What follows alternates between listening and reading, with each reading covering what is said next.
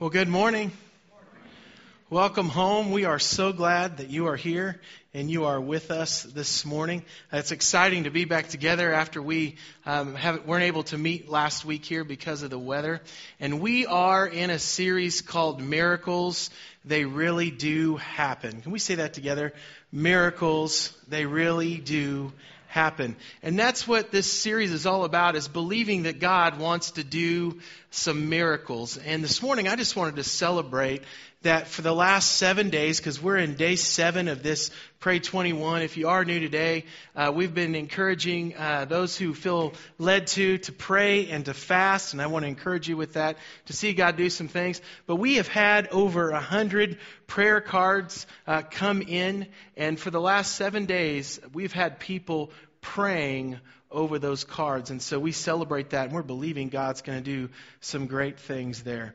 Uh, today, I want to share with you a, a story from Scripture. It's found in John chapter 5, verses 1 through 15. And that's where we're going to be parking today. We're going to be looking at this story of this Jesus who heals this lame man who's sitting beside the pool of Bethesda and kind of unpack, see where he's coming from, and look at this miracle because all of us have things in our lives that we need God to do either for us or for someone else. And so I've asked Andy to come and just uh, open, her, open the Bible and read this story, and then we're going to unpack this story for just a couple of minutes. John chapter 5, verses 1 through 15. Afterward, Jesus returned to Jerusalem for one of the Jewish holy days. Inside the city, near the sheep gate, was the pool of Bethesda, with five covered porches. Crowds of sick people, blind, lame, or paralyzed, lay on the porches. One of the men lying there had been sick for 38 years. When Jesus saw him and knew he had been ill for a long time, he asked him, Would you like to get well? I can't, sir, the sick man said, for I, ha- I have no one to put me into the pool when the water bubbles up. Someone else always gets there ahead of me. Jesus told him, Stand up, pick up your mat, and walk. Instantly the man was healed. He rolled up his sleeping mat and began walking. But this miracle happened on the Sabbath. So the Jewish leaders objected. They said to the man who was cured, You can't work on the Sabbath. The law doesn't allow you to carry that sleeping mat. But he replied, The man who healed me told me, Pick up your mat and walk. Who said such a thing as that? They demanded. The man didn't know, for Jesus had disappeared into the crowd. But afterward, Jesus found him in the temple and told him, Now you are well so stop sinning, or something even worse may happen to you. Then the man went and told the Jewish leaders that it was Jesus who had healed him.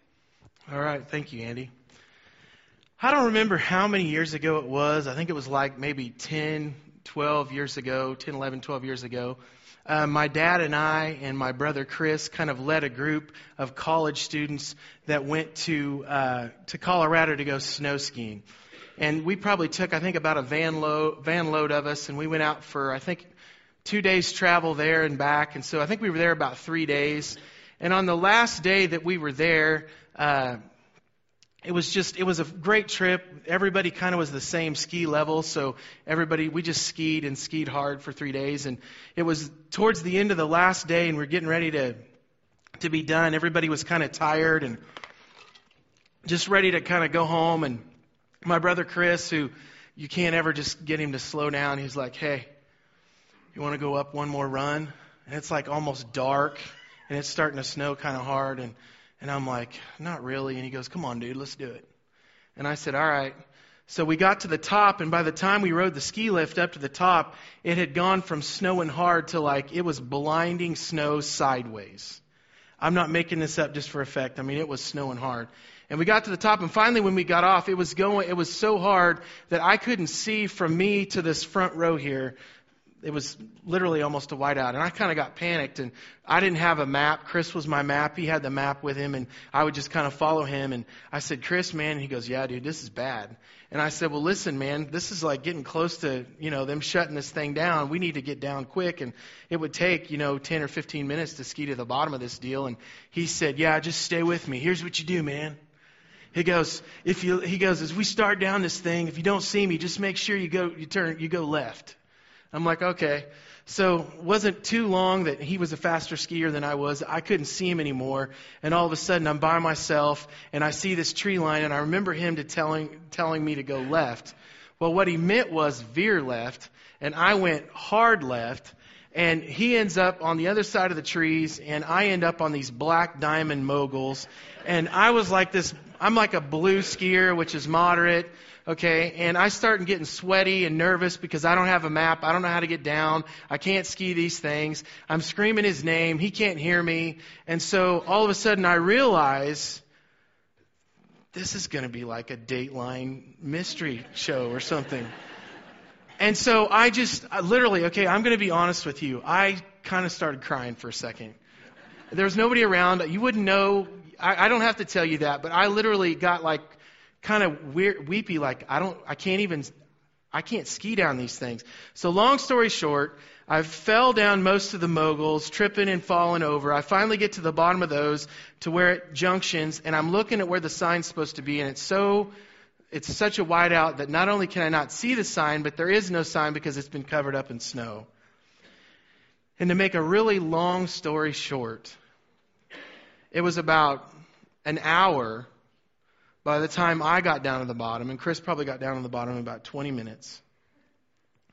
And I'm so angry and upset at him that he left me. That, and we joke about this story now, but there was like these saloon doors on the lodge where everybody's at. And all these college students that I'm their pastor are inside here. My dad's inside there. Chris is inside there. And I'm so frustrated and so mad that he put, that he left me and that I was in this situation and just thankful that I found my finally found the way to the bottom. That I kicked open those almost like saloon doors, and Chris goes, "Where you been?"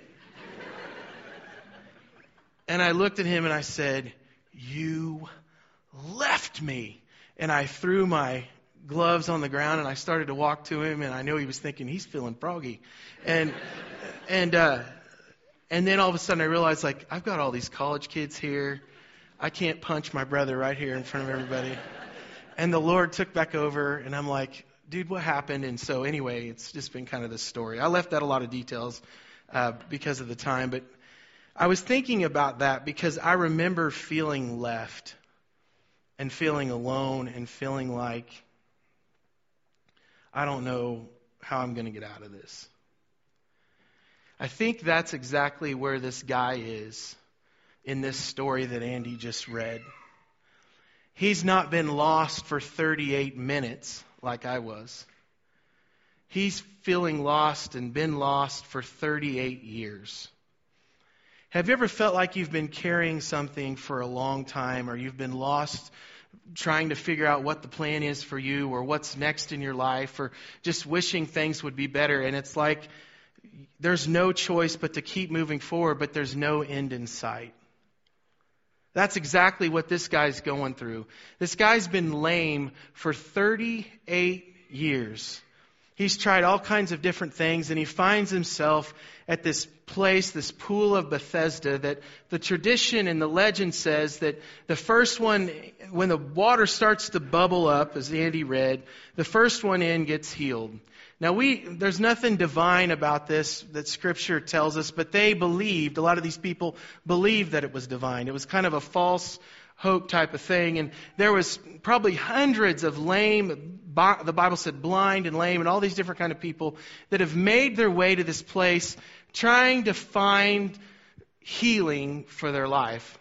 Similar to the way that we try to find healing at the end of a bottle or with a pill or with the computer or with a one night stand or with uh, anger or giving into depression. I mean, we, we try to find answers to things, and when we can't find them, and it just leaves us in this place. And that's where this man is, along with all these other people. I try to say this as quickly as I can because it's a long story, but can you see that guy there? And there's some things that we can take away from that story that Andy read. We're going to look at, look at this story in detail as we move through it. That are important for us to learn from. Because we're kind of like this lame man in the story that's, that's been kind of stuck in some way, or we know someone. If we're not stuck, we know someone that's stuck, like in their thinking or in their actions or in their sin. I was talking to a lady the other day who just de- is dealing with an illness and they can't find the answers for it. They, she's been going, she's gone to KU, she's gone all these places, and every no one has the answers. And it seems like as time goes on, the more she gets discouraged. And that's kind of what this guy gets and what we all get when something goes on for a long time. The longer that a problem persists, the easier it is to get discouraged. And I share that with you today because it's not just the, the blind man or the, in this story, the lame man.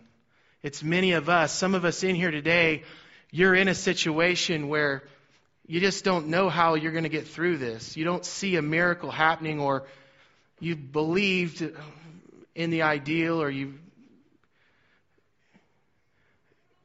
you kind of just stopped believing something was going to change because it's been so long. And we get discouraged, don't we? Now, that's not the answer to this, and that's not a solution today, but let's just call things what they are. It's really hard for me to connect with you or for us to connect with this guy if we can't have some empathy at some level. And I share with you today that the longer that this 38 years went on, the longer this story took place year one, year two, year three, year four, all the way up to 38, at some point, we just continually get more discouraged. And some of us today, it's not that you've given up, but you just, it's discouraging dealing with whatever it is. I know at least somebody identifies with that. And what happens after a while is we almost become like institutionalized. The same one who's been in jail for year after year. We get so used to our marriage not working or being in debt up to our eyeballs or this relationship not being healthy or dealing with this physical issue. We get so used to dealing with it that we become so familiar with it that we don't even realize that it's as big an obstacle as it is. It's almost like the biggest obstacle to having faith and believing is familiar. Let's read that. The biggest obstacle can be the familiar. I was talking to a lady several years ago who husband her, her husband just beat the tar out of her and her dad used to beat the tar out of her, and other guys that she dated did. I mean, she was just always dealing with physical abuse, and she'd ask the Lord into her heart. But even though she was had been saved, the familiar was so in her mind and in her heart that she didn't know how to deal with that. I, and what alerted me to that is I asked her, I said, if you had a guy in your life that wasn't trying to get something from you, that just cared about you, that you married and, and treated you with respect and, and, and took ownership of some of the things around the house. And, and when things got tense, he was the person that, you know, calmed the situation down. And I just went through and I described a bunch of different scenarios. And she at first kind of like had this dreamy look in her eye. And then she started to almost get frustrated and angry. And she said, I'll tell you what would happen if I met somebody like that. I'd run him off. She goes, Not on purpose, but she said, I would because I don't even know what to do with that. Like, I don't even know what that looks like.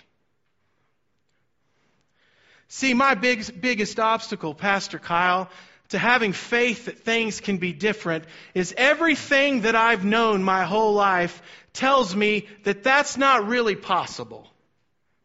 And you all know somebody like that. And if you don't, you're not paying attention. Because they're everywhere, aren't they? Some of them are sitting in here.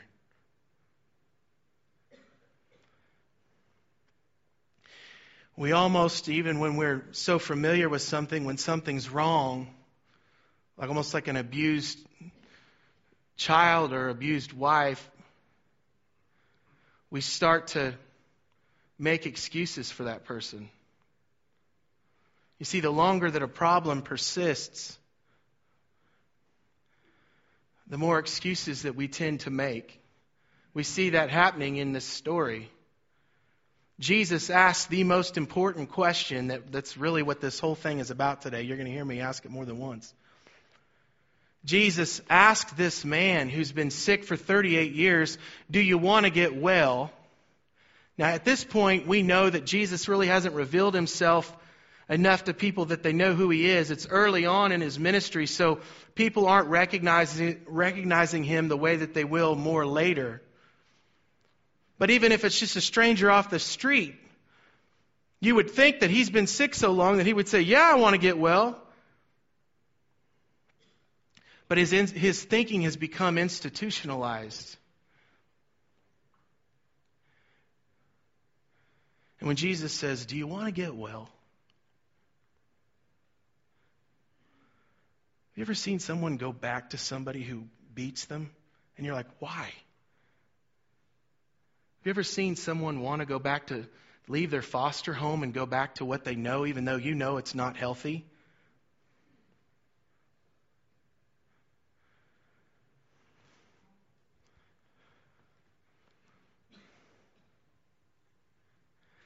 And rather than saying, yeah, he says, I can't. You got to leave him. I can't. You got to quit drinking. I can't. And the reason I can't get in the water is because I don't have anybody to carry me down to the water.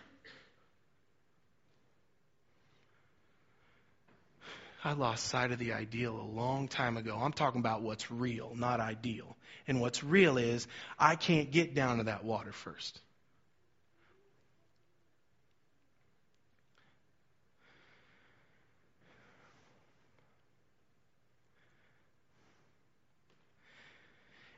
I've always believed that God helps those who help themselves.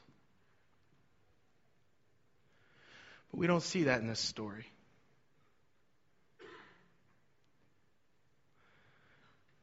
It's really hard to pass judgment on someone when you've never been there. If you've never been addicted to alcohol before, you don't know.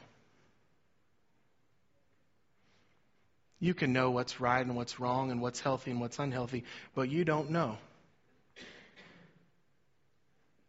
If you've never had someone physically abuse you over and over and over, you have no right to understand or even to judge why they would feel the way that they do. I share that with you because I'm sitting here thinking if I'm if I'm there, I would find a way to get to the water. If I don't know how to do it, I'll find someone that can help me get there. I just start asking around every day, "Hey, listen, can somebody, one of you guys, can somebody get me down to the water?" I don't care how annoying you think I am. I want healed. Hey, you over there. Maybe he tried that in the beginning. And the longer, it doesn't mean it's right or it's wrong, but the longer that we're in a situation, the more that we make excuses. And the more that we tend to compensate. Someone always gets there first. You don't think that I want to get better? You don't think I want God to heal me? Look at the other two or three or four hundred people that are sitting here with me. How am I supposed to get down there?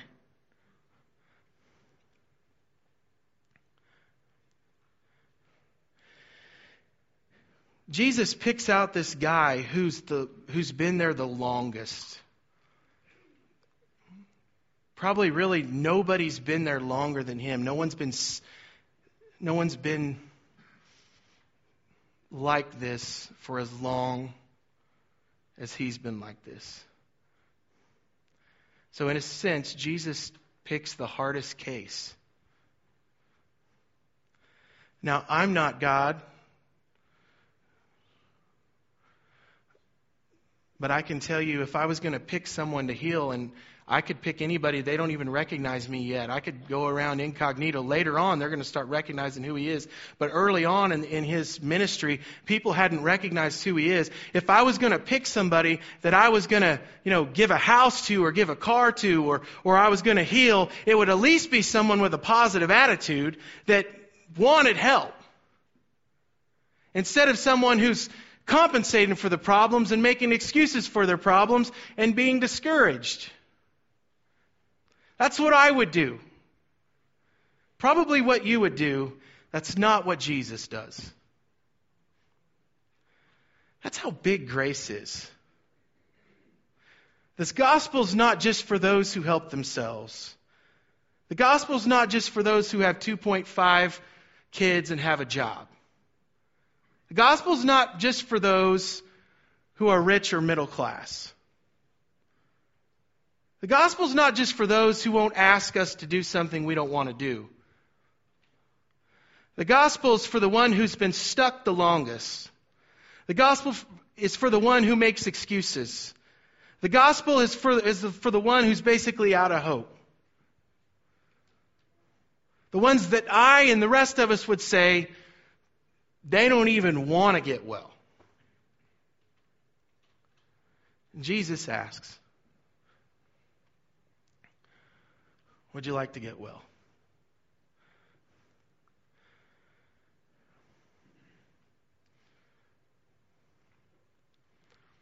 Now, even though this man doesn't say, Yes, I would like to get well, evidently something about his nonverbal communication is telling Jesus that he does want to get well. For example, my wife said, You don't have to get me anything for Valentine's Day. That is a trap.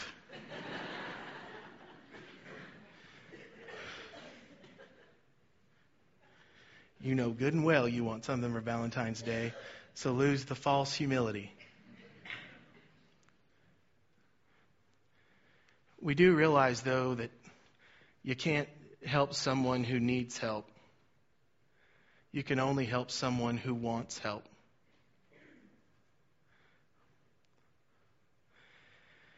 And his words aren't saying that he believes things can be different. But for some reason, Jesus picks this guy out, and even though his, he's not saying it, he, he reads his heart and he knows that he really does want help.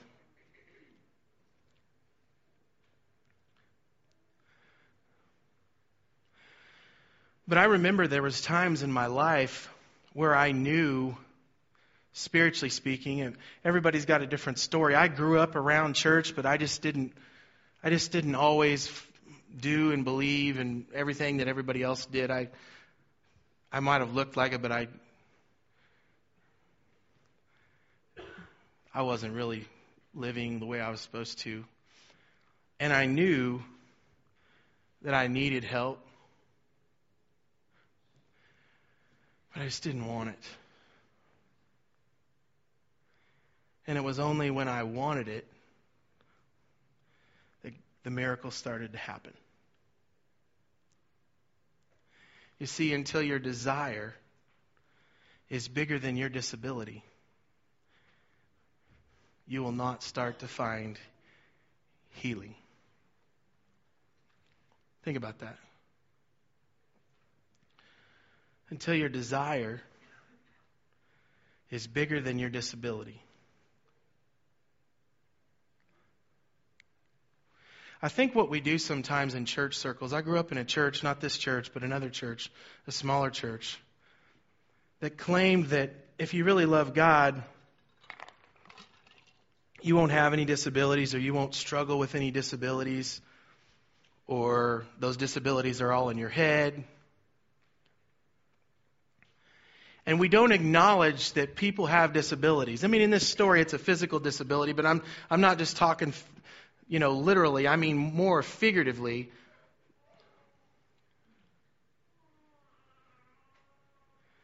And we act like they're not real. And the truth is, let me tell you, somebody who's struggling with depression or anxiety or dealing with, with an addiction or struggling in some way, I just want to acknowledge to you good or bad, our feelings are our feelings. We feel the way that we feel. I'm not trying to sound like Dr. Phil, I'm just telling you. Dr. Phil, not Dr. Phil. that sounded weird. But it's not saying there's not a disability, it's saying that my desire to get better, my desire to see God do something in my life can be bigger than my poor thinking or my situation. That's an amen part. And Jesus knows this. And he says to this man in the story, Stand up, pick up your mat, and walk. Read it with me. Stand up, pick up your mat, and walk. And even if life has you sitting down right now and you've done everything that you know to do and you aren't standing and it's not because you lack faith, but for whatever reason God doesn't have you standing, you can still be standing in your heart and in your mind. Not in rebellion, but in saying, God, I'm trusting you no matter what. Essentially, what he's saying here, especially about this guy's mindset, is I don't want to hear any more of your excuses. I want to see your faith. I don't want to hear why you can't. I want to hear why I can. Why God can. So stand up and take up your mat and walk.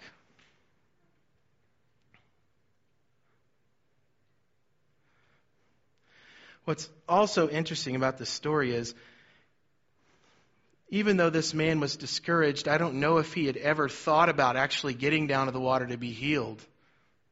But I imagine that the way that he pictured being healed wasn't the way that he was healed. You see, the healing didn't happen in the way that he thought that it would.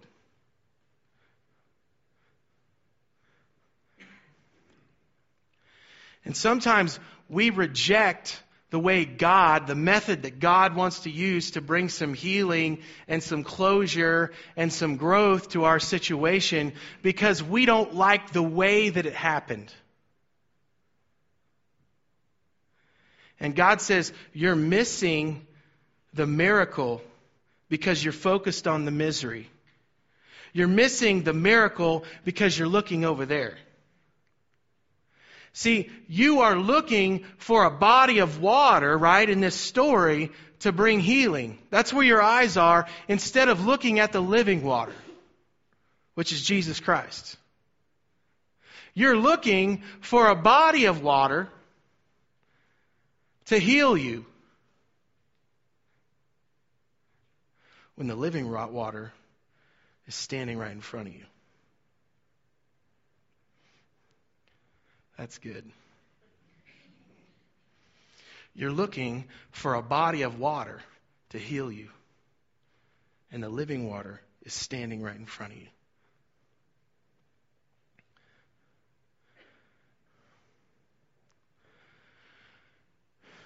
You're looking for anxiety medicine to fix you. You're looking for your depression to go away. That's the body of water. You're looking for someone else to say they're sorry to you because they never have. That's the body of water. You're looking for them to acknowledge what they did. What if that never happens?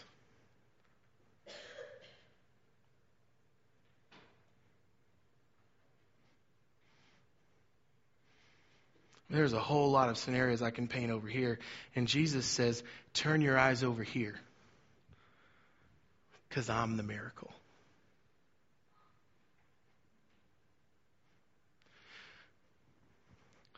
We prayed hard for Deidre to be healed. It's a lady in our church who had leukemia.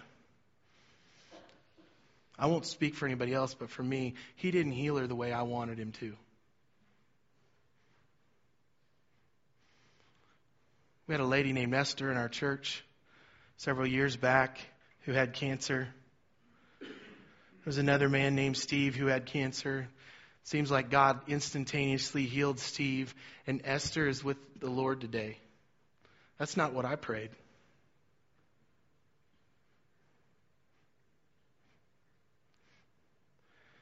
You know how many times I've prayed for God to heal my hip? I've got a hip problem, and that's not happened. And our eyes get over on this body of water. God didn't genie in the bottle it the way that I wanted him to. God didn't answer my prayer the way that I wanted him to. I was expecting the pool, and God says, Don't be looking at the body of water, look at the living water. Do you trust me? Even if I do, even if I don't. That's the miracle. Do you trust me? So you're saying God causes bad things? Nope. But heaven is heaven for a reason. And this is not heaven. And good things happen, and bad things happen, and I don't know why. But I know the miracle is not found here. The miracle is found in Jesus Christ. He's talking in another story with this woman, and he says, Those who drink the water I give, you don't have to go back to the well and get another drink because there's a spring inside of you that bubbles up. Sir, you're waiting for this bubble up to happen in this pond and hope that you're the first one in. I can give you something that no matter what's going on in your life, it's bubbling up inside of you. And even if they're healed, even if they're not, even if you're debt free, even if you're not, even if you're good looking, even if you're not, even if you're skinny, even if you're not, even if you're diabetic, even if you're not, even if you're struggling with all kinds of different issues, even if you're not, I'm the living water. Do you trust me?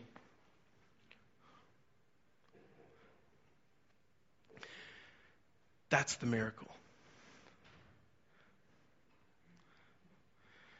This story that Andy read earlier, is, there's a little bit more to it. Did you know sometimes that when God does something in your life, people don't give a flying rip?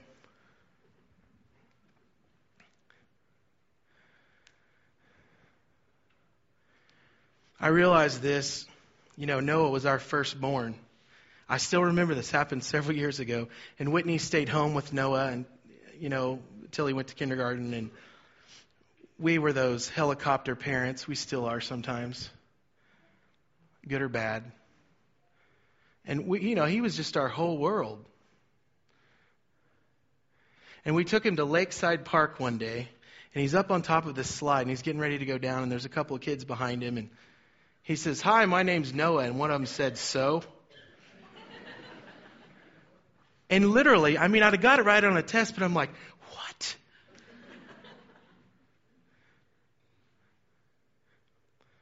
And just because something's happened to you or is happening to you doesn't mean other people appreciate it. This man has been, he's like Norm on Cheers. He's been around this pool lame for a long time, and everybody see him, sees him lame, and all of a sudden he can walk. And the Jewish leaders are forgetting that this man can walk, and they're focused on the mat, on the fatter, or on the matter, on the fatter, on the matter that you are carrying your mat that weighs more than what you're supposed to carry on Sunday. So we object. You can't work on the Sabbath. I've seen you here, lame I'm just going to ignore the fact that you are healed. It's like on Christmas vacation, you remember where the father in law is standing outside saying the lights aren't twinkling after he did all this work.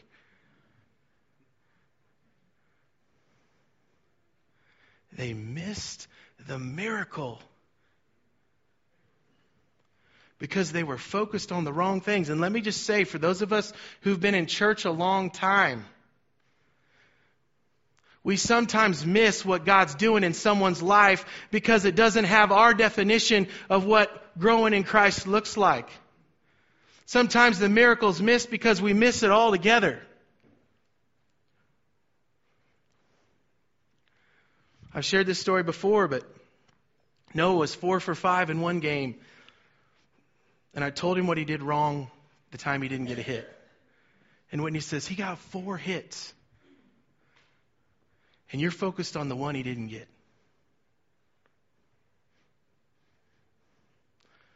Heaven help us. When we miss the progress that's happening in our husband's life or our wife's life or a friend's life because it doesn't measure up to our standard. Don't miss the miracle because you miss the man, the Son of Man. We see this last thing.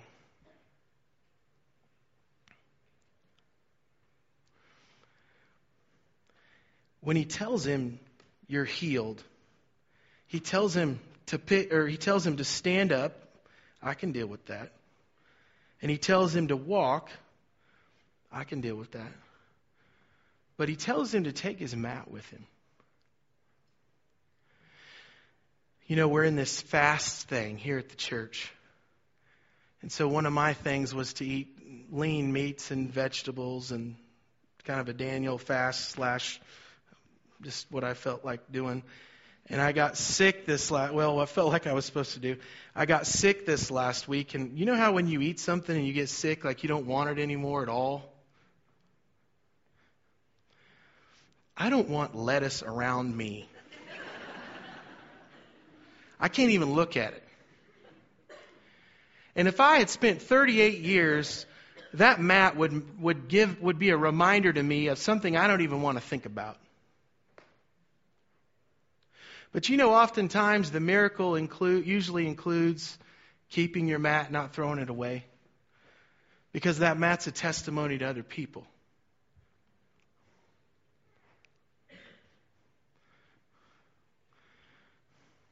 Don't resent everything that happened to you. Part of the miracle is what Satan intended for evil, God could use for good, and what you thought your story had no meaning for, God may use that very thing to encourage and help other people. Don't resent what happened to you. If, the, if life's given you lemons, then let God make lemonade in your life. Stand up pick up your mat and walk. So, as we end here today, the same question that Jesus asked the man, God asks us. Let's read it. Would you like And what occurred to me about that question is that we can't change, God, excuse me, God cannot change what we are willing to tolerate.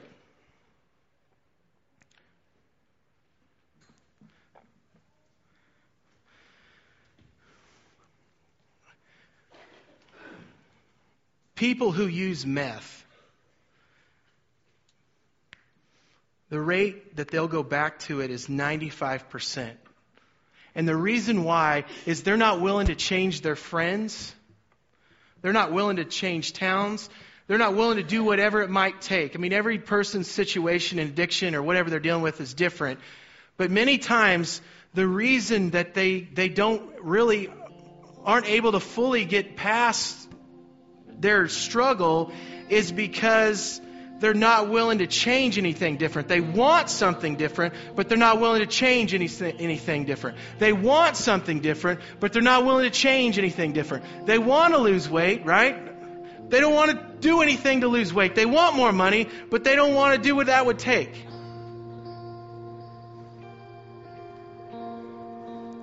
And I've sat in my truck, and I've sat in my office, and I've sat on a park bench, and I've sat on an altar at teen camp and I've said it different places and I've looked a part of somebody and I said, do you want to change? Because if you want to change, some things are going to have to change.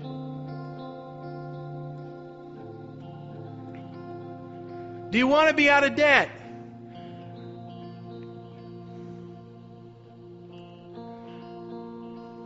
Needing to be out of debt and wanting to be out of debt are not the same thing. Needing to lose weight. That's me. And wanting to lose weight are not the same thing.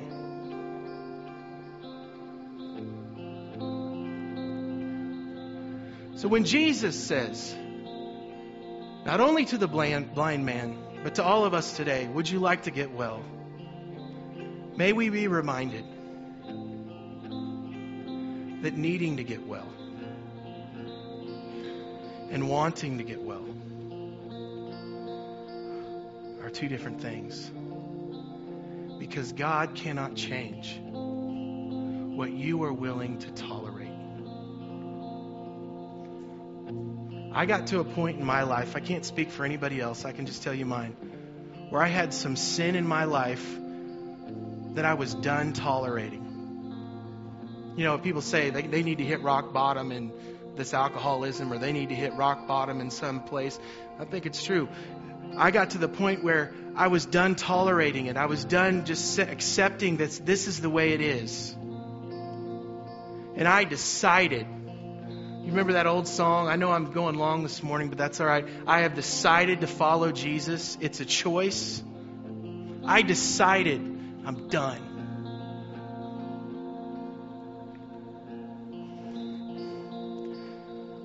Would you like to get well?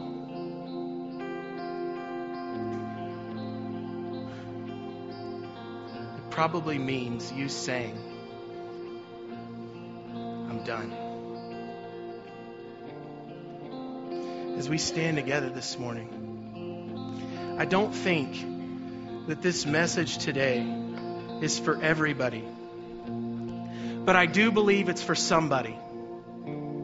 I don't think this message is for everybody, but I do believe it's for somebody. Maybe it's your thinking that needs to change. Maybe it's making excuses that needs to change. Maybe it's compensating that needs to change. Maybe it's stop looking at the pool and start looking at Jesus. What is it that needs to change? And during this time where we sing and we worship, what would it look like for you to tell God, I'm yours? I give it all to you.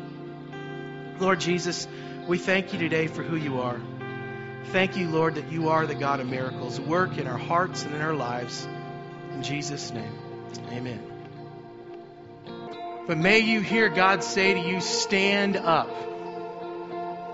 In the middle of the trial, in the middle of whatever you're praying for that doesn't seem like God's answering, stand up. In the middle of your depression and your anxiety, stand up. In the middle of feeling like no one understands what's going on in your life, stand up in the middle of everybody telling you you have every reason and every right to sit down and lay down, stand up. And if God has helped you to stand up, then stop presenting that you had to pick up your mat and start using your story to make a difference in someone else's life. You may never know how God may use your story, your miracle, to do a miracle in, in, in someone else's life. And don't let Satan tell you not to walk. Stand up, pick up, and walk. And if the, and if the world's having you crawl, then you walk on the inside. That's the message of Jesus Christ. Father God, we thank you today for who you are.